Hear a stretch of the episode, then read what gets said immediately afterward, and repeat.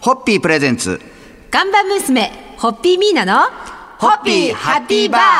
皆さんこんばんは、ホッピーミーナです。こんばんは落語家の立川しららです。7月14日土曜日にはい。帝国ホテル藤の間で開催されたはホッピー発売70周年記念感謝の集い、はい。もうその中でひときわ大きな拍手で盛り上がっていたのが会場でご披露されました盾の演舞でございますミーナがもあの、誘拐されたりして、いろいろありましたが。まあそんな話をはい詳しくお伺いしましょうということで、今週お招きしましたのは演舞を披露された芸道盾波頭流高瀬道場の高瀬正嗣顧問と盾波頭流ニューヨーク代表の霞京さんですよろしくお願いいたしますよろしくお願いどうもよろししま。くお願いしますす。こんばんは。くださいました。こんばんは。えホッピーと盾の演舞そのきっかけはニューヨークでミーナさんが霞京さんと出会われたところから始まったというその辺のお話を、えっと、2016年の夏ですね。そうですね。あれはね、この一週前にオンエアになってた岡本スタジオはい。はいはい。さんで開催させていただいたホッピーのイベントに、京さんがいらしてたんです、お友達と。それで意気投合。はい。でその後京さんがその2014年にニューヨークで初のはい。盾の道場をお開きになってるっていうのを伺って、その翌年2017年の4月にえ道場の3周年のはい。イベントをちょっとお手伝いさせていただいたりしざるところから講師ともどものお付き合いがっていう感じです。最初このエピソードを聞いてよかったですねなんかこのエピソードを聞いてお話になった瞬間から 霞京さんがちょっと笑顔になって師匠の前で一発目でちょっとくつろげる話からですごいよかったですけど 師匠もそれを優しくこう見見守って聞いてくださるということで、はい。ありがたいででもあの京さんに、はい。ホッピーとニューヨークってすごく合うと思うって言っていただいてすっごい力がきましたし、そうなんですよ。もう新しいと思ったんですね。やっぱりニューヨークっていろんな国の方たちがいろんな文化を背負ってきているので、ニューヨークでこうホッピー見た瞬間に、これはどこの国のものなんだろうっていうはい。最初のこうつかみがそれだったんです。これはいけるって勝手に思って。それで思い出したその時、師匠がっていう話されてました、府中に道場があって、はい。で師匠が実はホッピー好きで飲んでいて、それで私はホッピーを知ったっていう話を伺って、あ府中ですか？うち工場調布なんです。お隣ですね。みたいなお話をしたのことを覚えてます。やっと師匠の順番になってますはい明日以降またいろいろと、はい。えー詳しくお聞きしたいと思いますのでねはい。今週1週間よろしくお願いいたします、よろしくお願いします。それでは乾杯ごはい。発声を、、それではあの高瀬道場の高瀬正嗣さんとニューヨークの私の大好きな友人、はい。かずみ京さんのご来店に乾杯を、ホッピーホッピープレゼンツ看板娘ホッピーミーナの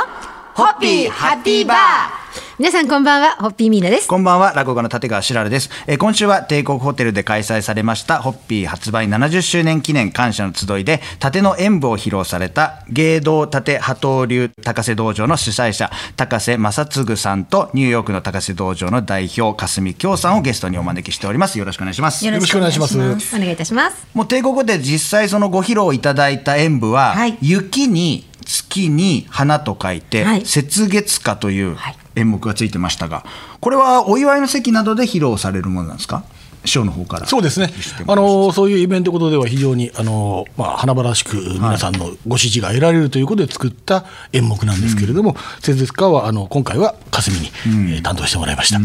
あれですよあの日先生が振られてたのって真剣だったんですよねそうです。まああの具体的に申し上げますと、はい。霞の腕の上に試し切り用の大根を乗せまして、はい。でその腕と大根の間に返しを1枚だけ挟むんですよ。はい。はいもうこの返しっていうのは和紙なんですけれども、和紙は非常に丈夫ですから引かなければ切れない。でもそこに力の調節をしながら真剣で大根だけを一刀両断する。ですから紙を1枚だけ残すというのを先日ご披露したんですけれども幸いなことに今回も失敗しなかった はい。さらっと、返しは、あの、引かなきゃ切れないってはい。おっしゃってますけど、はい。切れると思うんですよ、やっぱり。そうなんです。それをはい。乗せた瞬間に何でもないという顔で、もう,、はい。もう全信頼を置かなければいけないんですよね。はいはい。もちろんですけど、だけどやっぱり心の中では、はい。その真剣の歯とか見えますので、なんかあの切れてもついていきます。思うんですけどやはりそこはあとやっぱりあれですよね。あの師匠としてこう刀を振る身としてもこっちも動いちゃいけないっていうのもありますしいけないですね。はい。それはそうですね、はい。ある種の信頼関係というものはそこで培っていなければいけないんですけれども、霞の顔を見ましたらほとんどツタンカーメン状態。あこれは信用されてないなと思いましたね。見られてます見ね。られてますね。あ、まあ、でも本番はね、な、あの、何食わぬか。何があるかまだまだ今週続きありますんで 大丈夫です。引き続き明日以頑張ります降もよろしくお願いいたします。そろそろ乾杯のご発声はい、ありがとうございます。芸道盾波頭流高瀬道場様の見事な本当に素晴らしい、えー、雪月花に、えー、感謝を込めて乾杯を捧げます。あありりがとうございまました。はいはい。ホッピーホッピープレゼンツ看板娘ホッピーミーナのホッピーハッピーバー。皆さんこんばんは、ホッピーミーナです。こんばんは、落語家の立川しらるです。今夜も、えー芸道立波頭流高瀬正嗣顧問と、ニューヨークの高瀬道場代表、霞京さんをゲストにお招きしております。よろしくお願いいたします。こんばんはよろしくお願いします。今日は、あの、ちょっとあの、霞京さんのプロフィールというか、いでたちからしてね、はいちょっとこうお綺麗なな方方なんですよ。もともとはホリプロ所属のタレントさんで、数多くの番組にも出演されていたということで、その辺のお話を今日はちょっとお聞きしたいなと思うんですけど、遠い昔の話ですけれども。はい。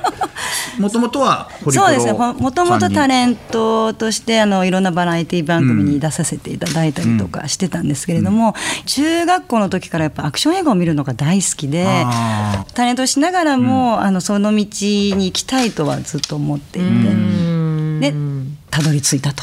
いうことで。はい。正嗣さんから見てどうでした？その女性が初めて道場に入門希望というかお願いしますって来た時どうですか？覚えてらっしゃいます？もちろんです、はい、まあ長続きしないだろうなと思って。ええまあその短期でスキルアップを目指してうちの道場の門を叩く女優さんタレントさんはいました、ただ彼女の場合にはそうではなくてうちの道場に入門したいんだと、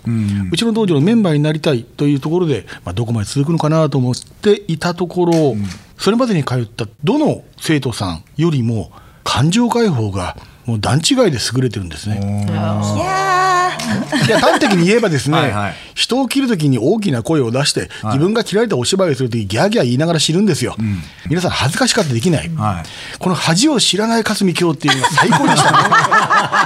でも大それ大事なんですよえーもうね、あっという間にもううちの道場の中に溶け込んで、はい。お今ではそのニューヨークを任せても遜色のない実力を有したもううちの最高幹部の一人なんですけれども、彼女がうちの道場のメンバーに加わったことで明らかにうちの道場のモチベーションも上がりました。はいそれを見た周りの、えーはいもう女性でもこれだけしっかりと前向きに取り組んで形にしていくんだっていうことが他のメンバーのためには非常に良かった刺激になったと思いますね。そういう意味ではー倒れそうですね。ちょっと。はいありがとう ホッピー飲んございます。だ方がいいんじゃないそうですね。それでは乾杯のごはい発声を、。ニューヨーカーに日本の武道、盾の真髄を伝え続けている霞京さんと、それを応援されている温かくも厳しい師、高瀬正嗣さんに乾杯を捧げます。ホッピーホッピープレゼンツ看板娘、ホッピーミーナの、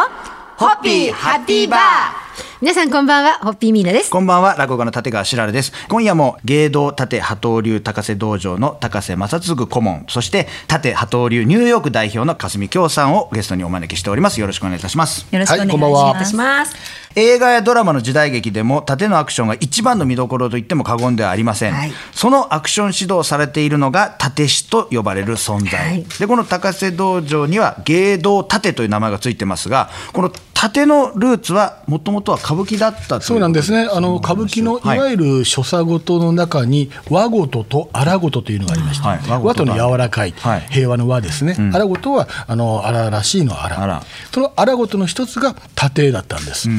ただ歌舞伎の盾というのは相手と離れて切ったように見せる切られたように見せる、はいはい。あくまで様式美だったんですけれども、それが明治時代に映画が勃興してきて、その中でのハイライトとしての盾を演じるにあたってどんどんどんどん写実的にリアルに変化というよりも進化していった、はいはい。そして今に至っているのが、まあ、簡単な盾のルーツですね。